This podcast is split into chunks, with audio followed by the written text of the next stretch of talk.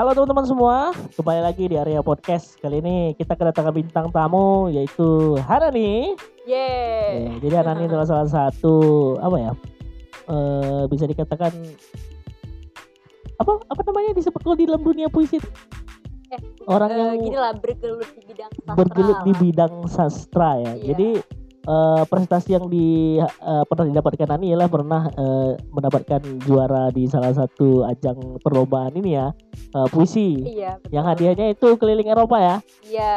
Oh. Keliling Eropa. Sangat-sangat luar biasa. Baik eh, teman-teman semua. eh, adapun konteks pembicaraan kita hari ini ialah ingin ngebahas seputar eh, bagaimana sih eh, seorang Hanani bisa eh, mencapai eh, apa ya prestasi yang gemilang yang diinginkan oleh anak muda zaman sekarang. Siapa sih yang nggak ingin eh, apa ya berkarir kemudian mendapatkan prestige sampai keliling Eropa gitu kan? Itu merupakan sesuatu hal yang sangat langka. Mungkin bagi beberapa orang nih ya iya. menang menang lomba kemudian dapat piala itu hal yang biasa ya. Nah, ini sampai bisa keliling Eropa. Nah, mungkin Kak Nani bisa berikan sedikit cerita tentang pengalaman sebagai pembuka gitu. Eh, sebelumnya kenalin teman-teman semua. Ya, aku Hanani. Udah Kak Said bahas tadi ya sebelumnya. Eh, saat ini tuh aku bisa dibilang eh, senang lah bergelut di bidang sastra. Itu dimulai ketika SD dulu ya. ketika SD eh untungnya Hanan itu berada di lingkungan yang memfasilitasi, mensupport untuk eh, mengeksplorasi diri lah sampai akhirnya Hanan itu eh, senang di puisi. Jadi waktu kecil itu eh ayah Hanani itu juga bergelut di sastra Hmm.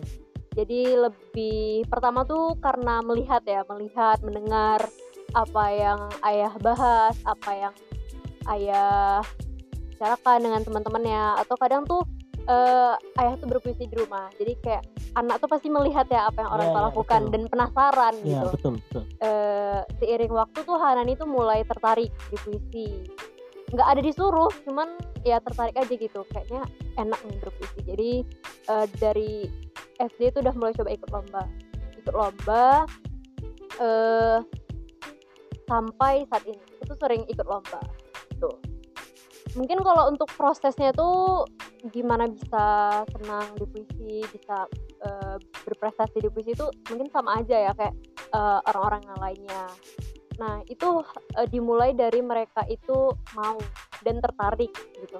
Ter- eh, mau untuk mengenal puisi kemudian tertarik sampai dia merasa eh, puisi menjadi bagian dari kehidupannya gitu.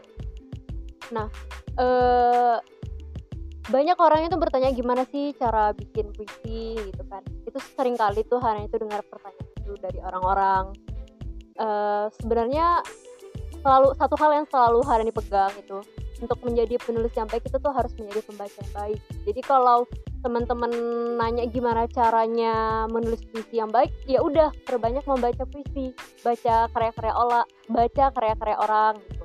Baca karya orang kemudian kita pelajari gimana mereka eh, menuliskan karyanya gimana mereka eh, memainkan kata-kata di sana. Di situ eh, kita tulisan kita tuh berkembang gitu. Misalnya di tahap awal tuh kita menulis tapi eh, kita merasa kayaknya ini kurang bagus. Ya nggak apa-apa itu tuh proses. Nah banyak eh, orang tuh kayak merasa tulisannya tuh nggak bagus dan merasa kayak kayaknya aku nggak punya bakat nih di sini nggak punya bakat di puisi padahal sebenarnya tulisan kita tuh berkembang Eh, di awal memang nggak bagus tapi seiring waktu karena kita mau belajar kita mau membaca karya orang lain kita eh, tambah keilmuan kita tuh berkembang. Ya benar sekali ini cukup unik ya eh, dari pembahasan yang tadi Nani sampaikan karena apa ya di era zaman sekarang untuk hobinya untuk membaca kemudian ke arah puisi itu merupakan satu hobi yang sangat langka ditemui di generasi Hmm. muda ya. Kebanyakan anak-anak muda zaman sekarang ya hobinya contoh ke, mus- ke musik gitu, Ah, iya, ke iya. karya seni yang lain kayak Hmm. musik ya. Terjarang nih kalau di bidang seperti puisi dan sebagainya. Ya eh, kembali lagi seperti tadi disampaikan Kanani teman-teman semua bahwasanya eh, pertama itu harus dibiasakan membaca. Betul. Karena dari situ kita bisa tahu sampai mana sih kapasitas kita sampai mana sih capaian kita. Karena jujur saja misalnya pengalaman kakak lah sendiri dalam membuat podcast pada awalnya nggak pede buatnya. Iya. Artinya banyaklah kesalahan-kesalahan yang terjadi. Dan setiap hari kakak selalu memperbaiki wah apa yang kurang nih dari yang kemarin? Selain juga melihat podcast Iya, podcast yang podcast lain. orang lain kan gimana? Ya oh, oh dia kayak gini cara ngomongnya ya. Oh pembahasannya seputar-seputar ini kayak gitu. Nah jadi memang benar memang benar yang disampaikan kan Ani teman-teman semua. Jadi eh, mungkin ya coba aja dulu. Artinya kalau mau berkarya tuh jangan oh ini jelek. Udahlah nggak usah. Mm-mm. pede aja gitu itu tuh merupakan proses kita ya nggak nggak nggak instan gitu. Misalnya kayak Hanani itu Mm-mm. eh dari SD Hanani udah mulai nih mengenal kemudian mencoba ikut lomba. Iya itu mungkin kalau dibilang eh sebenarnya ini biasa aja ya. Kalau misalkan eh, juara ke Eropa terus hadiahnya ke Eropa mungkin itu bagi orang itu adalah hal yang biasa dan eh tapi menurut Hanani itu adalah apa ya hasil dari apa yang sudah Hanani lakukan sejak SD dan itu eh, bisa Hanani bilang itu pencapaian terbesar Hanani. Iya iya. Bisa ikut lomba terus juara nasional keliling Eropa itu bonusnya gitu. Nah, itu sih yang penting tuh eh, teman-teman itu eh, berani untuk memulai ya. Pertama berani untuk memulai kemudian eh, ya itu. Kalau misalkan teman-teman ingin eh, pengen buat film mulailah dari menikmati film pasti gitu. Ya. kita mulai dari menikmati kemudian ya kita pelajari lah. Banyak hal cara untuk mempelajari itu. Seperti itu. Kemudian jangan malu untuk bertanya. Itu Hmm. penting sih menurut Hanani kayak kita tuh bertanya sama orang yang lebih tahu ilmunya. Biar sharing gitu. Ada hal-hal apa proses pembelajaran kita tuh nggak bisa kita lakukan sendiri. Tapi kita tuh butuh orang lain juga buat eh, jadi support system kita buat jadi inspirasi kita dalam Eh, Oke, tadi kan tadi tadi sedikit juga bercerita Nani eh, hadir di keluarga yang apa ya eh, seni ya, Iya. ayah seni.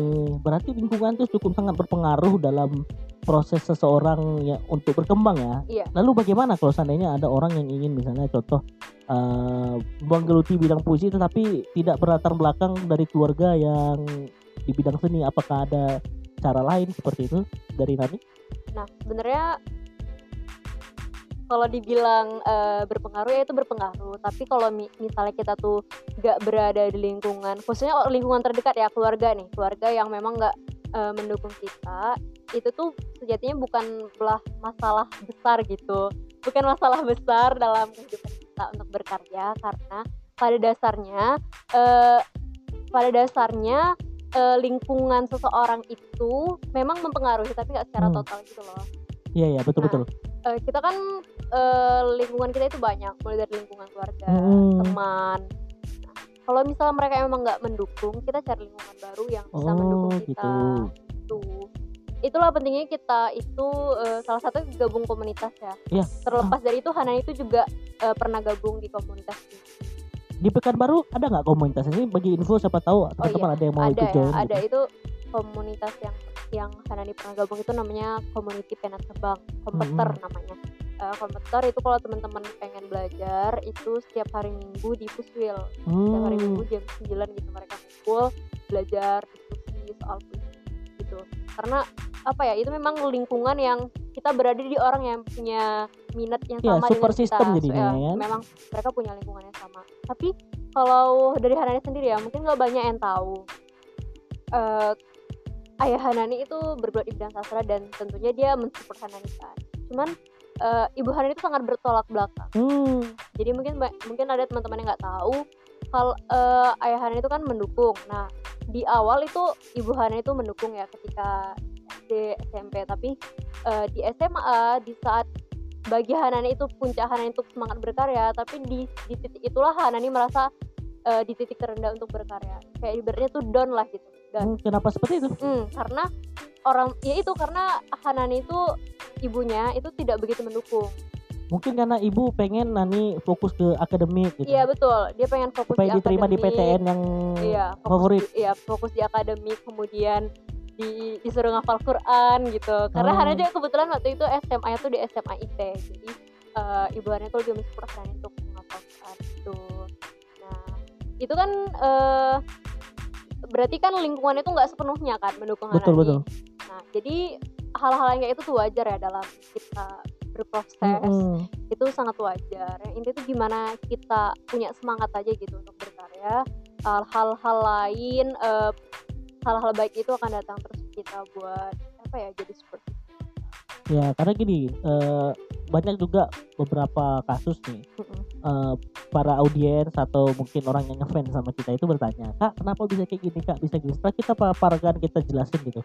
Step by stepnya cara-caranya. Nah setelah mereka coba lo kok nggak berhasil? Gitu. Nah jadi kan mereka seakan-akan gini mengcopy apa yang kita kerjain kan. Padahal eh, masing-masing orang tuh punya potensinya ya. Iya. kan? bisa jadi eh, dia nggak bisa dia nggak akan bisa bersinar dengan meniru cara kita tapi dengan cara dia sendiri. Masing-masing orang punya metodenya tersendiri kan? Iya. nah mungkin bagi teman-teman semua ini eh, ini mungkin sedikit masukan dari kakak ya. Eh, kita tuh sebenarnya jangan jangan jangan serta merta mengcopy apa bagaimana cara orang bisa sukses.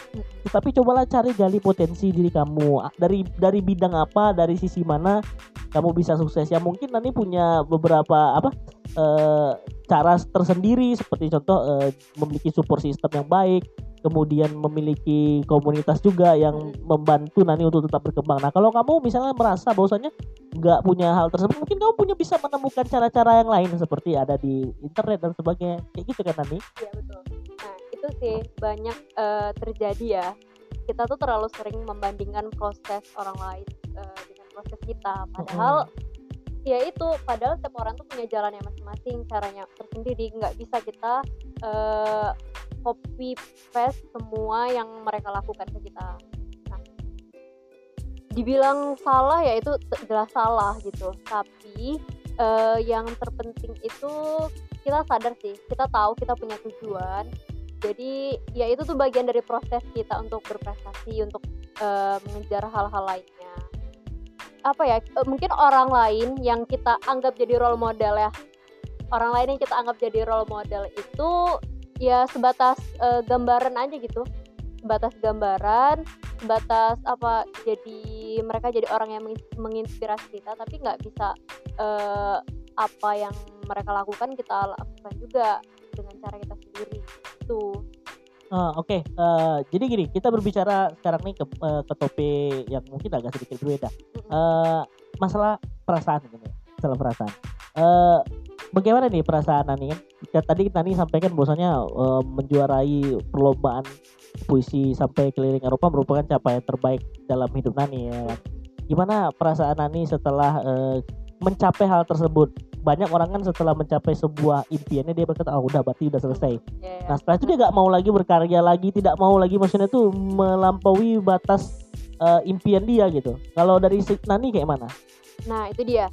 Eh kalau boleh jujur ya kayak Iya, yang iya. Hani bilang tadi, sebenarnya kalau dibilang eh, saat ini pencapaian ter- eh, pencapaian terbesar Hana- pencapaian terbesar bukan pencapaian terbaik Hana itu itu. Hmm, Nah tapi Hanan itu tahu, Hanan itu sadar di luar sana tuh masih banyak eh apa ya prestasi yang lebih memukau lah apa yang dari Hanan dapatkan. Jadi intinya itu kita jangan pernah merasa puas dengan apa yang kita Ya. dapatkan. Jangan pernah merasa cukup lah untuk kita berprestasi untuk hal baik itu jangan pernah merasa cukup gitu.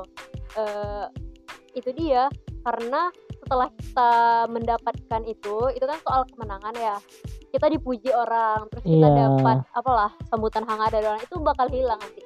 Ya itu Betul. bergantung pada waktu lagi Mm-mm, kan. karena tahun depan tuh ada pemenang yang baru lagi. Uh-uh, pemenang uh-uh. yang tahun 2018 itu udah dilupakan. Nah, Hanani udah dilupakan. Terus ada yang 2019 dia akan ingat. Ada Hanani akan dilupakan. Jadi ya ini tuh kita jangan pernah merasa puas lah sama Karena gini, pencapaian ya. juara-juara yang kayak gitulah. Kalau boleh aku cerita nih kan, Uh-uh. pengalaman pribadi. Karena gini, Oke. eh, beberapa kali misalnya kakak sendiri lah pernah Iya. menjuluk melombai, menjuarai lomba apa ya eh, web design gitu, Mm-mm. juara tiga. Bagi aku itu sangat-sangat luar biasa ya. Mm-mm. setelah itu aku jadi malas untuk mengembangkan diriku terus kemudian menjadikan bahwasanya ya udah aku, aku adalah is the best of the best gitu jadi ketika di sekolah pas waktu masa SMK dulu semua orang belajar sama aku gitu aku aku ngerasa bahwasanya I'm the best of the best gitu Mm-mm. karena eh, mendapatkan prestis yang cukup besar pada saat itu karena nggak tahu bahwasanya masa itu aku berkembang kan Iya. Juara gelar juara kita bakalan diganti dengan orang lain. Gantikan orang. kadang kita suka ngerasa nyaman dengan apa yang sudah kita dapatkan sampai lupa bahwasanya what's next gitu. Sehingga kakak ketika tamat SMK kemudian kuliah nah bingung nih mau ngapain nih? Ketika berbicara web design apa yang ilmu kakak kuasai ternyata sudah berkembang. Orang lain bahkan tidak mempelajari itu udah memahami itu. Jadi apa yang kakak pelajari juga apa yang kakak kuasai juga gak ada gunanya pada akhirnya gitu. Ada. pada akhirnya. Nah ini pelajaran bagi kita semua. Dari kanan ini kita bisa ngambil sebuah apa ya pembelajaran yang sangat berharga. Bahwasanya kita jangan mudah merasa eh, hebat merasa eh, paling sukses atau merasa apa ya hmm, sudah cukup Sudah ketika kita sudah mendapatkan sesuatu hal yang luar biasa. Ini segala bidang ya bukan Iya, cuma iya, di bidang betul. puisi baik itu di organisasi. Misalnya kita terpilih menjadi ketua atau pe- pergi mewakili organisasi event kita di ini, event gitu. nasional kemudian kita merasa bahwasanya oh kita udah paling hebat. Nah itu sebenarnya salah gitu kan.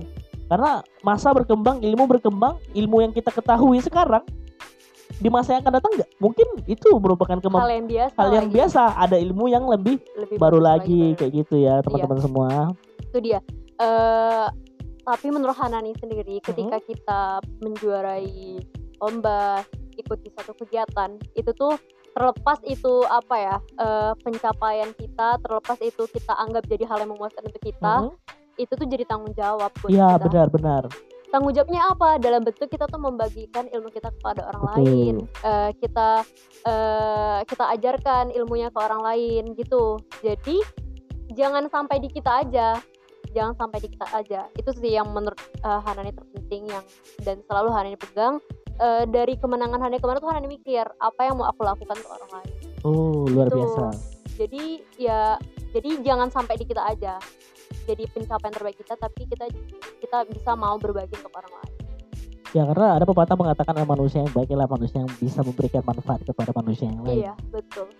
Eh, ya baik eh, di 16 menit ini mungkin eh, kita tidak ada lagi yang mau dibicarakan tapi sebelum kita tutup segmen ini mungkin Nani bisa apa ya sharing-sharing sedikit media sosialnya siapa tahu nih ada pendengar kita yang pengen belajar banyak dari Nani gitu Apa ya? Instagram Iya, iya, iya. Oke, saat ini tuh eh Hanani lagi sibuk ini sih lagi buat jadi jadi relawan. Relawan apa tuh? Relawannya, eh, WWF, oh relawannya WWF Indonesia buat campaign tentang keanekaragaman hayati.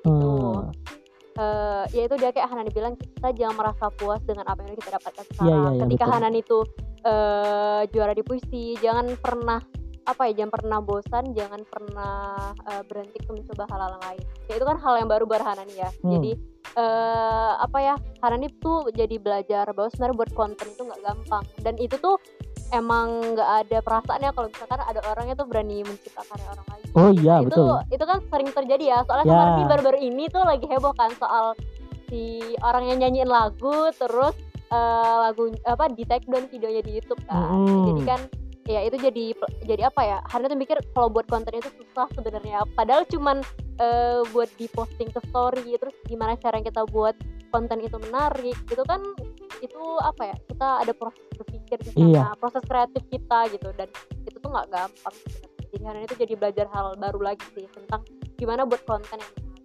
mungkin kak saya itu juga tahu nih gimana cara buat konten yang ya yang kembali lagi seperti tadi di pembicaraan awal yang pertama kita harus sering research ya iya ya, betul harus betul-betul mencari kira-kira apa nih kalau dari podcast nih kalau di podcast Iya. apa kira-kira yang apa ya yang bisa membuat orang tertarik untuk menonton seperti contoh kemarin eh, sempat eh, podcast pertama kakak meledak yaitu tentang All About USA oh iya, iya. itu impresinya naik hampir 300% padahal follower kakak gak seberapa gitu Hmm. artinya penontonnya penonton kakak itu melebihi jumlah follower kakak gitu nah Hmm. itu yang membuat kakak menjadi semangat Nah, dari situ kakak jadi belajar oh ternyata orang tuh suka yang kayak gini-gini ya udah Hmm. dilanjutin aja nah kebanyakan kita tuh hilang momentum Mm-mm. ketika kita buat satu karya terus kemudian meledak habis itu ya udah nah kita gak memanfaatkan momentum harusnya ketika hal tersebut terjadi teman-teman jangan berhenti ya malah harus dilanjutin lanjutin kita terus nggak pernah tahu kapan karya kita tuh dikenal Ya, sama betul, orang betul. kapan mereka lihat video kita tuh kan kita nggak pernah tahu Ah. kapan boomingnya kita kan nggak pernah tahu gitu. Iya, dari proses mencoba itulah kita Ah. jadi tahu kan. Mm-mm. Nah, seperti itu yang makanya itu jawabannya research. Kita harus research coba coba coba sampai kita ketemu formulanya. Iya, iya, Nah, ketika teman-teman ketemu formulanya konsisten aja. Ngerjainnya itu terus. Sampai seperti contoh podcast kakak ini kakak selalu konsisten untuk berusaha membuat setiap minggunya selalu update gitu. mantap keren. Walaupun ya eh, apa ya eh, eh, gimana walaupun juga sempat kebingungan apa yang konten selanjutnya apa yang Iya, konten selanjutnya. Ya walaupun kalau dibilang ya podcast ini sederhana sih. Sederhana. Karena kita mengundang orang gitu yang punya pengalaman yang punya kemampuan untuk sharing hanya itu yang penting konsisten dalam berkarya. Konsistennya itu itu yang susah itu ya yang itu susah. benar kayak Hanani sendiri tuh eh di saat orang-orang tuh nanya kak eh, apa puisi yang kau buat sekarang Mm-mm. banyak orang nanya kan jadi Hana tuh bingung jawabnya karena ya nggak selamanya aku tuh bikin puisi gitu. ya tapi gitu memang sama seharusnya eh apa ya mungkin orang tuh udah expect yang tinggi ke kalau Iya. Itu jago bikin puisi sebenarnya ya udah biasa aja itu jadi beban malah buat Hanani kalau Hanani itu dikenal yang seperti itu boleh jujur kak kayak gitu Iya, yang Hanani oh rasakan nih, dengar nih teman-teman semua. Nah kalau kakak sih punya trik sendiri untuk Iya, ngakalin iya. itu. Heeh. Jadi gimana cara supaya kita tetap konsisten? Caranya nabung. nabung Ini bukan nabung duit, Iya, tapi jadi nabung apa? konten. Nabung Jadi misalnya konten. contoh ketika, ketika kakak lagi semangat gitu untuk buat konten, kakak pastikan eh, pokoknya ngegas. Hampir setiap hari kakak ngundang orang untuk nge-podcast. Bisa satu minggu itu ada 3 sampai lima orang yang kakak undang untuk nge-podcast. Karena kakak berpikir suatu saat nanti aku bisa jadi malas atau mungkin banyak kerjaan sehingga tidak ada lagi eh, waktu untuk syuting untuk ngerekam podcast. Jadi stok-stok yang kita simpan itu bisa kita keluarin. Nah kalau aku sih kayak kalau kakak ya Iya, kayak iya. gitu triknya. Jadi ketika lagi malas kita masih bisa tetap upload karena punya Iya, stok-stok eh, podcast yang sebelum-sebelumnya. Mungkin kalau di puisi ya susah kayak mana mau nyetok karya coba. Iya kalau Hanani sendiri sih eh, kalau untuk berlomba ya, Ya. biasanya ya udah kalau ada lo perlombaan terus coba buat. Karena kita kan nggak tahu kan tema apa yang bakal dibahas gitu. Eh, kalau ada momen, nah biasa Hanan itu kalau dalam menulis puisi itu ada momen yang gitu bang. Eh, kayak misalnya Hanani habis melakukan perjalanan di Hmm. satu daerah, jadi kalau bisa tuh langsung Hanani buat puisinya. Iya, Tuh. karena gini, eh, kata Ariel Noah nih. Iya iya. Dia kayak pernah apa? bilang gimana sih cara buat lirik gitu. Lirik kan kurang lebih hampir sama lah kayak sastra juga Iya ya. iya betul. Ketika Sama-sama kamu ketika kamu terlintas satu lirik, tulis langsung aja. Iya betul betul. Habis itu ya udah simpan aja maksudnya. Kamu gak usah, kamu gak usah mikir maksudnya itu eh, apa yang kamu tulis saat itu bakalan jadi lagu atau enggak gitu. Setidaknya kamu tulis terus kamu simpan karena yakin lah suatu saat nanti ketika kamu buka-buka buku simpanan kamu tuh bisa jadi satu atau dua bait tiga bait itu bisa masuk ke dalam sebuah Iya, lagu. Mungkin betul seperti sih. itu puisi Iya gimana? betul. Kayak puisi seperti itu juga kurang lebih eh apa yang terlintas di pikiran kita ya udah tulis aja. Kayak Ah. di note HP lah nggak apa-apa Iya, betul. ditulis. Masalah itu dipakai atau enggak nanti aja yang Nanti, penting tulis aja dulu Karena gitu. eh, misalkan nih kita udah punya catatan sedikit catatan Ya. di dalam akhir kita. Kemudian ada lomba. Nah temanya ini ya diksi-diksi yang ada di dalam eh, puisi kita sebelum itu bisa diambil. Jadi eh, ya benar sih kayak yang Ariel Noah itu bilang ya ditulis aja dulu apa yang terlintas itu ditulis gitu. Mm-mm. Nanti ntar soal ngembanginnya itu proses Ah, yang proses nanti lah yang beda proses dulu. nanti. Karena bisa jadi yang kita tulis tuh bisa lupa. Nah, kan Mm-mm, sayang kalau betul, misalnya betul. lupa. Tadi sebenarnya pengen mau diakhiri tapi jadi panjang. Oh iya Eh, ya.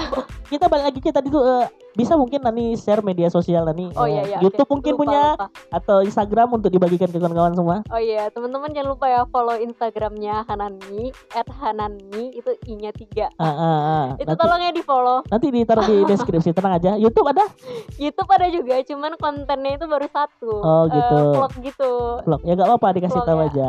Hanani juga sih namanya. Belum Oh. kepikiran mau buat eh, nama channel yang bagus gitu. Ya itu isinya vlog perjalanan Eropa kemarin, tapi baru di beberapa negara. Itu sih ribet bikin video ternyata. Iya. Susah ya. Oh, Ternyata oh. susah bikin video itu. Oke, eh, nanti jangan lupa di follow, di subscribe eh, Instagram dan apa eh, YouTube-nya Kanani. Nanti bakalan aku taruh di kolom deskripsi. Sekian dari kita berdua. Kalau ada kesalahan kita mohon maaf. Semoga eh, podcast hari ini menginspirasi teman-teman semua ya. Amin. Semoga Amin. ada yang bisa diambil ya dari yang aku Amin. sampaikan meskipun agak berbelit sebenarnya. Karena ini eh, ini kali keduanya Hanani bikin podcast. Dan Oh, kan sedikit cerita ini udah mau diakhiri tapi Hanani mau cerita sedikit iya nggak apa-apa, ya. nggak apa-apa, apa-apa. Jadi kemarin itu eh, udah diajak temen kan bikin podcast. Itu pertama kali tuh. Jadi bikin podcast terus kita rekaman tapi ini jarak jauh gitu rekamannya kak. Ah, ya Rekamannya telekonferensi karena corona. Ah, ah. kemudian eh, dia lagi proses ngedit nih terus dia kasih tahu ini udah mau selesai eh, podcastnya terus Hana itu kayak berubah pikiran gitu kayaknya nggak usah di nggak usah diupload lah kata Hana nih gitu karena setelah mendengarkan suara kita tuh kayaknya jijik gitu ya saya merasa gitu nggak Ah, iya, iya, cuman itu itu resiko ketika editing ya. iya iya iya Ya tapi kayak mana tutup aja telinganya sudah Iya, penting tutup upload gitu. telinga, Karena tapi- yang denger ujung-ujungnya ya orang lain gitu. Iya, iya, kita cuma paling sekilas aja Iya, mendengarnya. jadi, ya kayak gitu karena dia udah bilang eh nggak apa-apa katanya kayak gitu terus Hana bilang eh nggak usah lagi nggak usah kapan-kapan aja Ah. dan ini berarti eh, kali kedua tapi ini insya Allah bakal diupload dan Oh, pasti ini dong. pertama kali berarti pertama kali Hana nih eh, muncul di Iya. dunia per podcastan ya. Iya. Sa- nanti mungkin bisa diundang untuk episode selanjutnya ya. Oke, Ya, ditunggu. eh, sekian terima kasih. Eh, sampai jumpa. Semoga tetap sehat. Dadah. Dadah.